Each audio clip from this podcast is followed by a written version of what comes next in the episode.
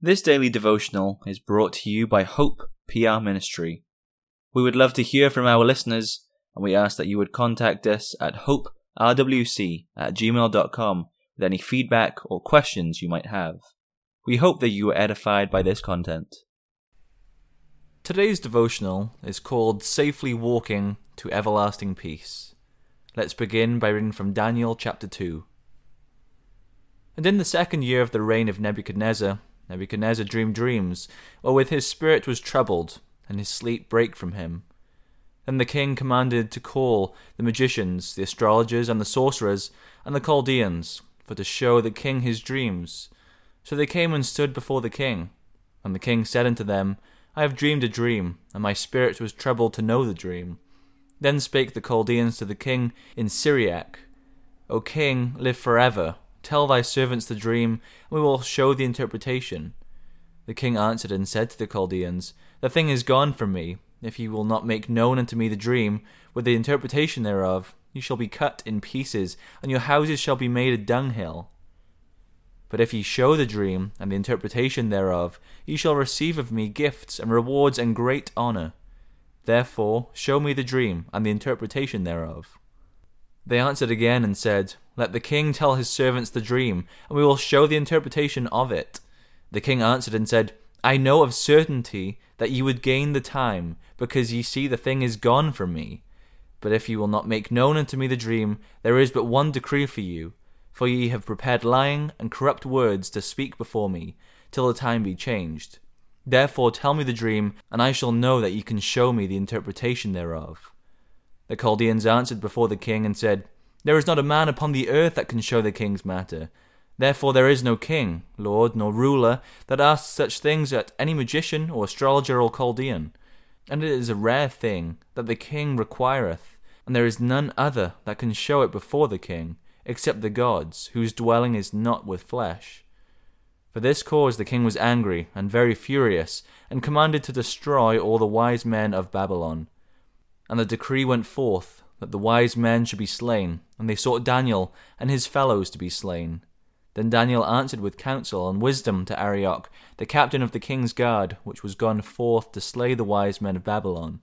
He answered and said to Arioch the king's captain, Why is the decree so hasty from the king? Then Arioch made the thing known to Daniel.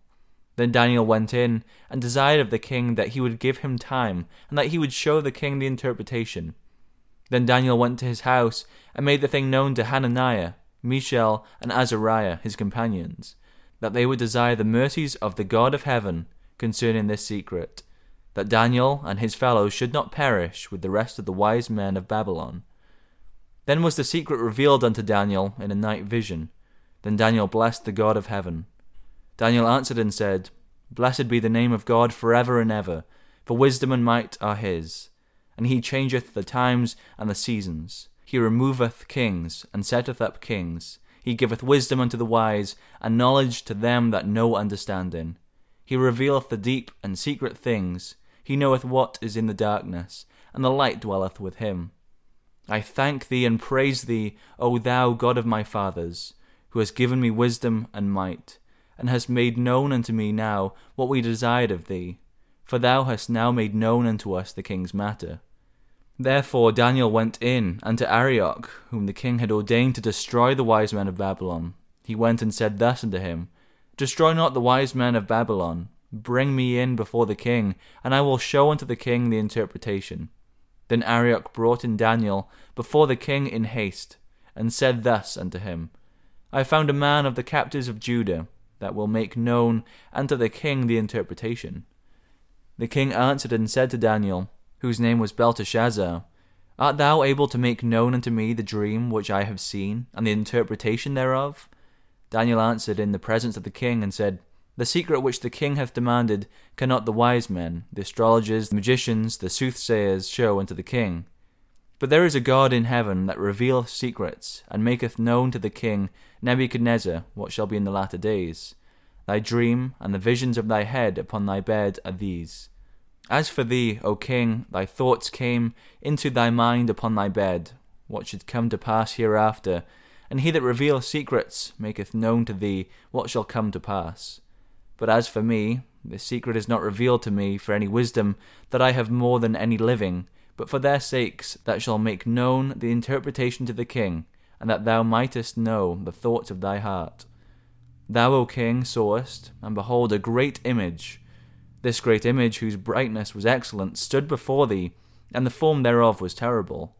This image's head was of fine gold, his breast and his arms of silver, his belly and his thighs of brass, his legs of iron, his feet part of iron, and of part clay. Thou sawest, till that a stone was cut out without hands, which smote the image upon his feet, that were of iron and clay, and brake them to pieces. Then was the iron, the clay, the brass, the silver, and the gold broken to pieces together, and became like the chaff of the summer threshing floors. And the winds carried them away, that no place was found for them, and the stone that smote the image became a great mountain, and filled the whole earth. This is the dream, and we will tell the interpretation thereof before the king. Thou, O king, art a king of kings, for the God of heaven hath given thee a kingdom, power, and strength, and glory.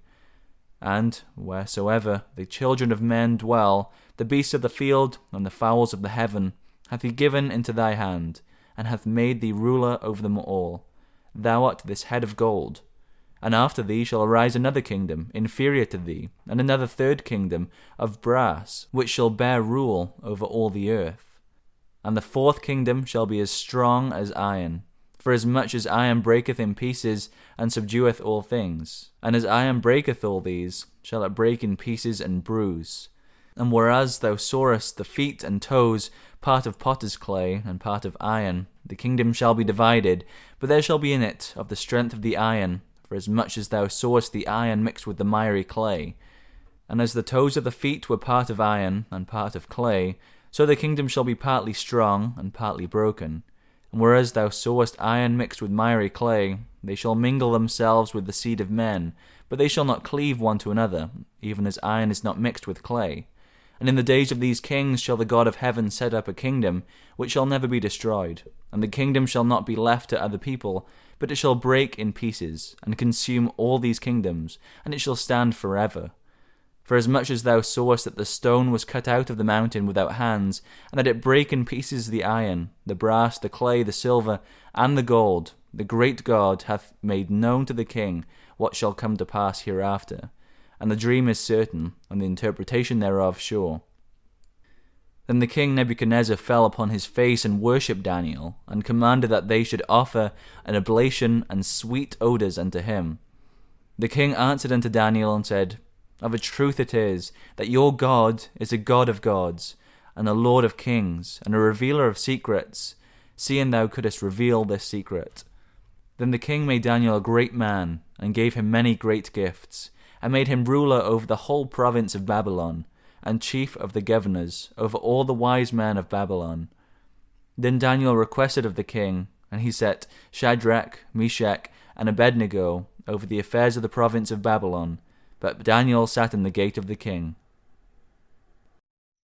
Picture before your mind a very, very narrow mountain path that on one side has a steep, rocky wall of the mountain and on the other side has a sharp drop off that plunges down hundreds of feet into a pool of steaming water. How dangerous it would be to stumble while walking on that path. The Lord assures us in Psalm 119, verses 165 and 166, that he who loves God's law has no reason to fear falling into that deadly peril. Literally, he wrote through the psalmist, Great peace have they which love thy law, and nothing shall offend them. Lord, I have hoped in thy salvation and done thy commandments.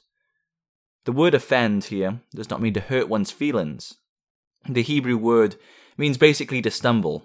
Our versification explains it thus Great peace has he who loves thy law, and moved he safely stands. For thy salvation I have hoped, and followed thy commands. Standing safely pictures the situation as the psalmist had it in mind. He was being persecuted because he loved God's law and his word. Satan was using men to try to destroy him because he loved God. They placed stones on his pathway to make him stumble to death.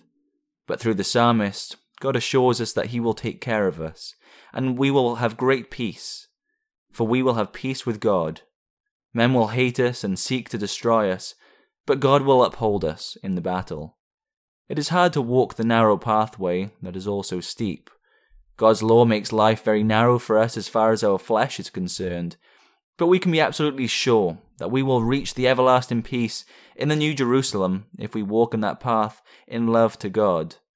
God's Son was slain by the enemy because God decreed it that way to pay for our sins. When in love to God we walk our pathway, we will not stumble and fall into the lake of fire of God's holy wrath. We will be safe because God will protect and uphold us. The Psalm Choir will close for today by singing from Psalter number 341.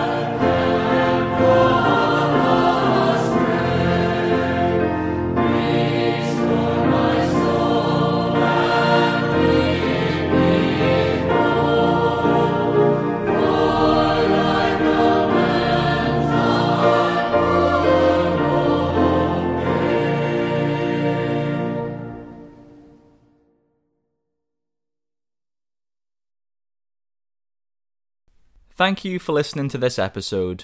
We encourage you to visit our church, Hope Protestant Reformed Church in Walker, Michigan. Our services are at 9:30 a.m. and 5 p.m. on Sundays. If you wish to learn more about us, please contact us at hoperwc at gmail.com and we'll be happy to help with any questions you may have.